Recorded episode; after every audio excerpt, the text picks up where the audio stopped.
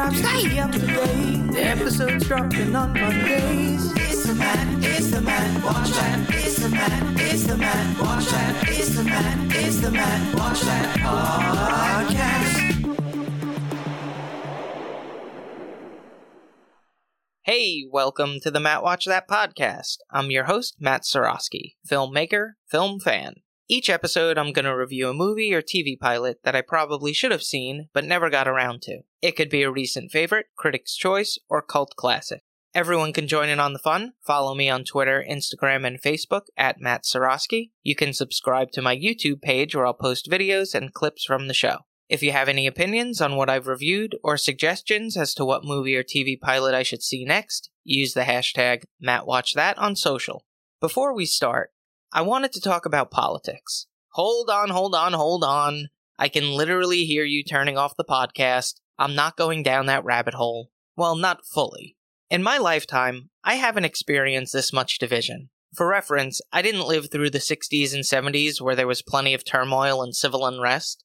As a nation, we used to be able to laugh at politicians together. On Saturday Night Live, they took potshots at Richard Nixon, Bill Clinton, Ross Perot, Dan Quayle, Al Gore, and many, many others. George H.W. Bush invited Dana Carvey, who did an impression of him on the show, to the White House Christmas party and said, The fact that we can laugh at each other is a very fundamental thing.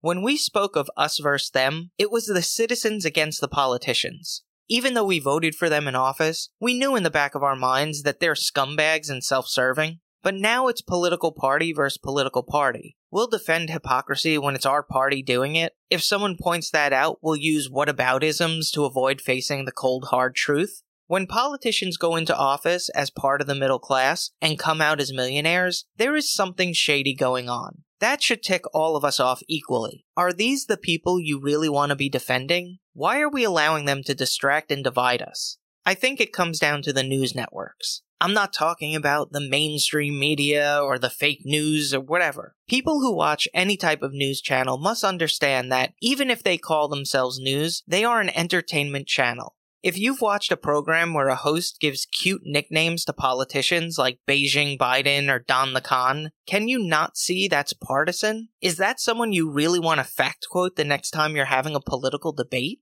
They are a business. If the newscasters and hosts felt any obligation to speak truth to power, expose lies and corruption, they would do it for free.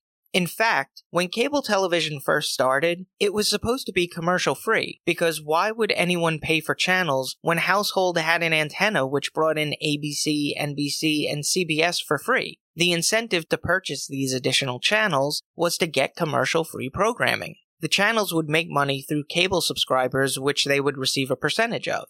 For example, ESPN would get 80 cents per subscriber, TNT would get 65 cents, and the lower tier channels would maybe get 5 or 10 cents. But at some point, the cable executives got greedy. They thought, we can double dip here. Not only can we get money per subscriber, but we can make additional revenue by adding advertising. So little by little, commercials were being phased in to the point where now they're not better than the over the airwaves channel that people grew up with. This is what drives the cable television industry. Each network has an ad sales team who works with the research department to figure out the base rating for the channel across different time periods morning, afternoon, fringe, prime, and late night. Based on this information, a rate card is created which basically dictates how much one 30 second spot is worth on the channel in those time periods. A spot in prime costs more than one in afternoons. Then, the ad sales team goes out and tries to convince the auto dealers, movie studios, and pharmaceutical companies to advertise on the network.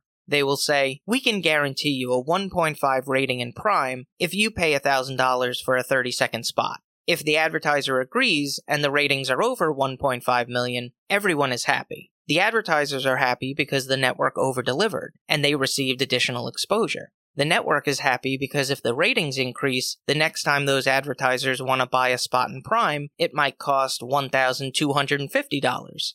Now, if the ad sales team promised a 1.5 rating and the channel gets a 0.9, the network has to give the advertiser a make good, which is basically a free spot to make up for the rating shortfall because the advertiser paid for a 1.5 rating and the network didn't deliver. then it becomes a domino effect because if you're airing a free spot to make up for the shortfall, that's one less spot that can be sold to a paying advertiser. So why am I babbling on about this, outside of showing you how smart I am about the cable television industry? It's because there are only two things that matter to a cable network. They're both R words, so it's easy to remember ratings and revenue. Have you ever watched a news show where the host is up against a hard break? The guest is answering a question and going on and on and on, and you can see it in the host's face that someone just said in their ear, We gotta go to break, we gotta go to break. And then their eyes widen a little because they see the guest isn't finished talking. Then the host starts to interrupt the guest with, Okay, yeah, alright. It's like you're trying to get off the telephone with someone and they're not getting the hint. The guest could be on the verge of telling us the true meaning of life, and the host will interrupt because they gotta get to those commercials. Don't kid yourself when you watch CNN, Fox News, MSNBC, Newsmax. All they are about is increasing the viewership, which boosts the ratings, which boosts the revenues. When you're a quote unquote news network, it becomes a dangerous motivator. If the channel ratings are increasing because you're telling outrageous stories and fringe theories under the guise of news, they're going to continue down that path as long as it keeps bringing in the revenue. This is the vicious cycle. The bottom line is the bottom line. So the next time you're going to quote your favorite news host, maybe take a step back and think about what their true motivation is. Happy President's Day.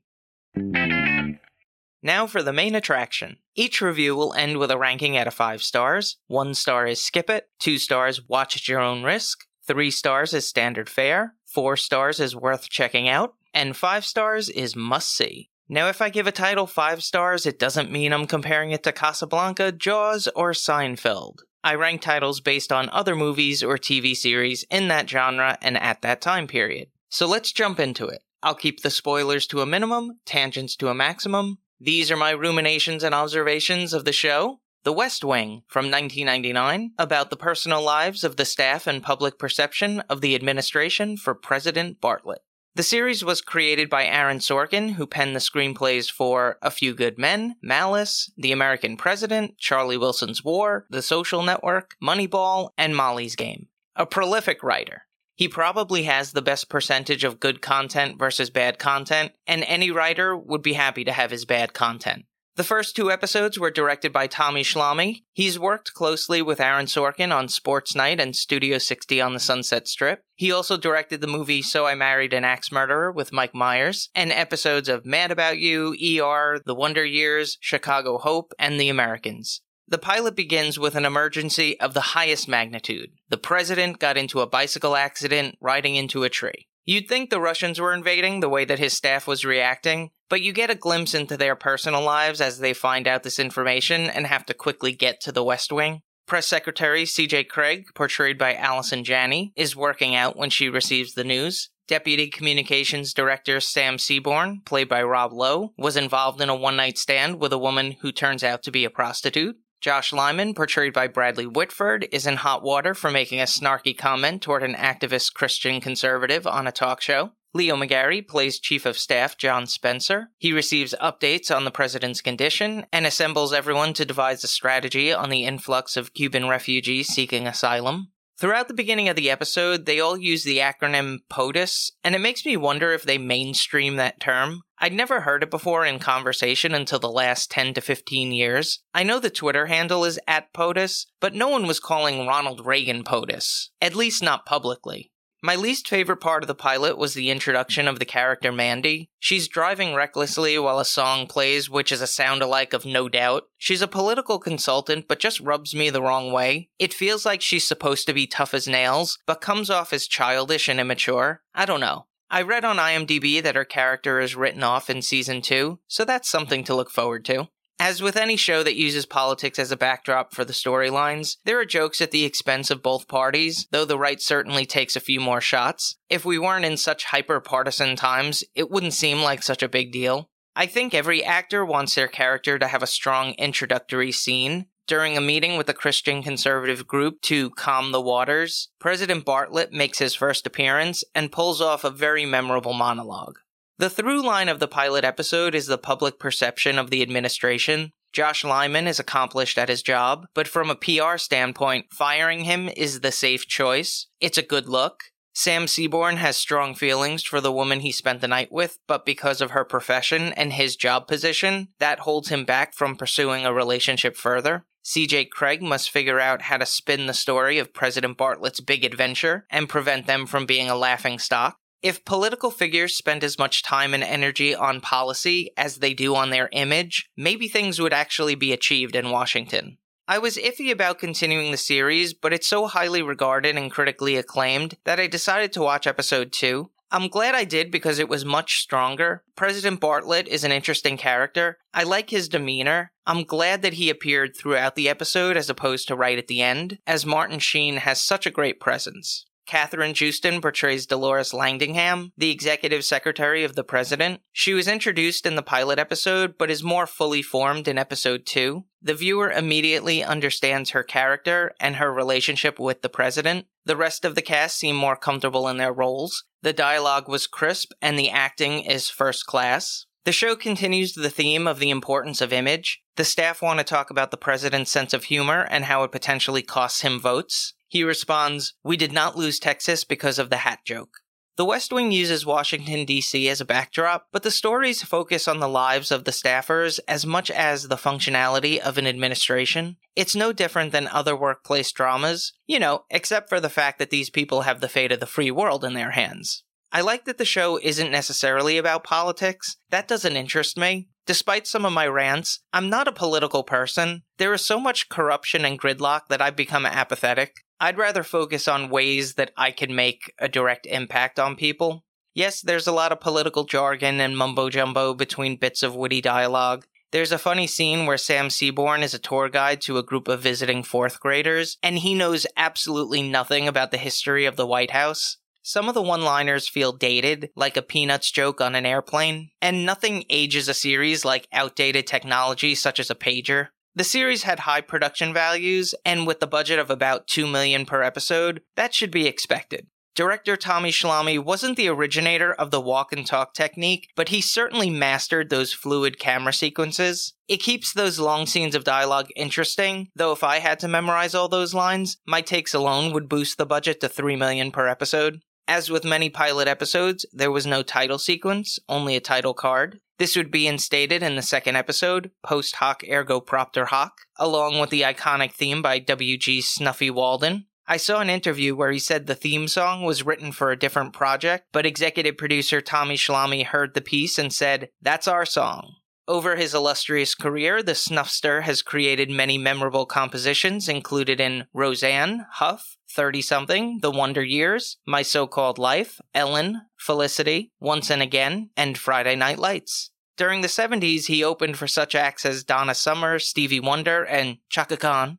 Ch- Ch- Chaka Khan. He was also an in demand studio musician. And in case anyone was wondering, his name is William Garrett Walden. I couldn't find any information on his nickname Snuffy. Maybe he was friends with Big Bird. The West Wing ran on NBC from 1999 to 2006, with 155 episodes total. The series won 26 Emmy Awards, 3 Golden Globes, and 2 Peabodys, and was nominated for over 250 industry accolades. Ultimately, the episodes come down to Lady of the Night, Walk and Talk, Radio Shack, Walk and Talk, Oh Mandy, Walk and Talk, Franklin Delano Roosevelt, Walk and Talk, Quid Pro Quo, and Walk and Talk.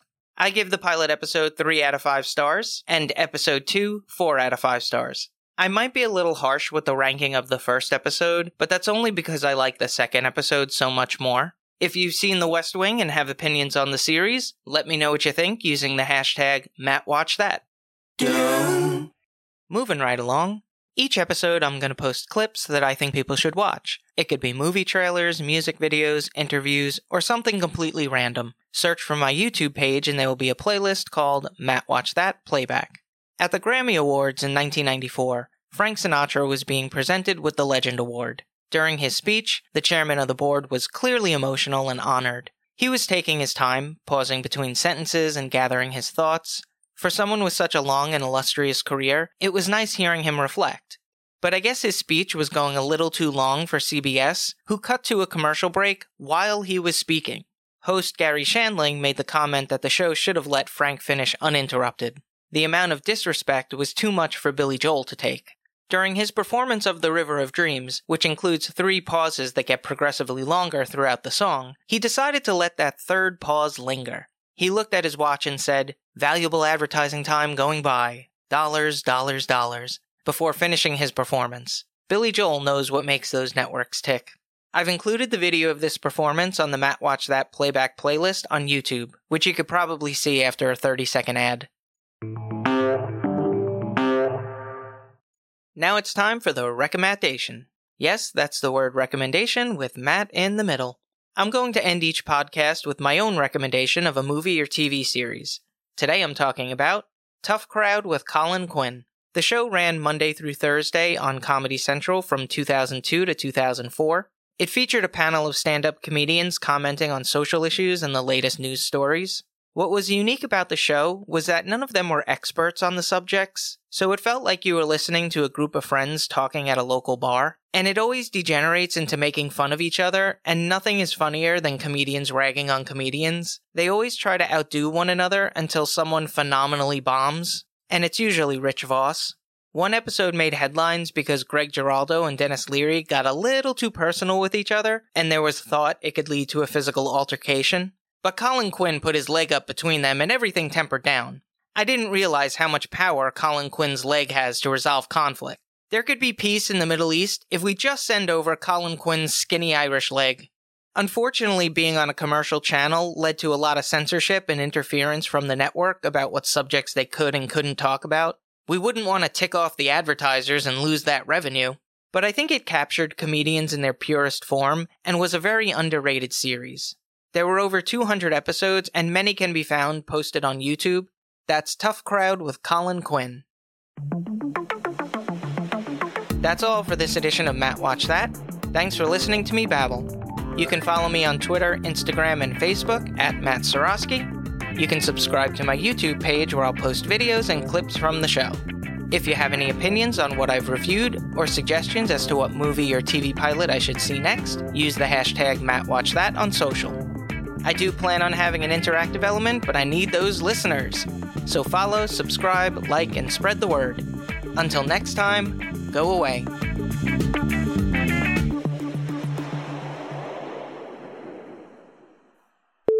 This would be instated in episode 2, post hoc ergo po.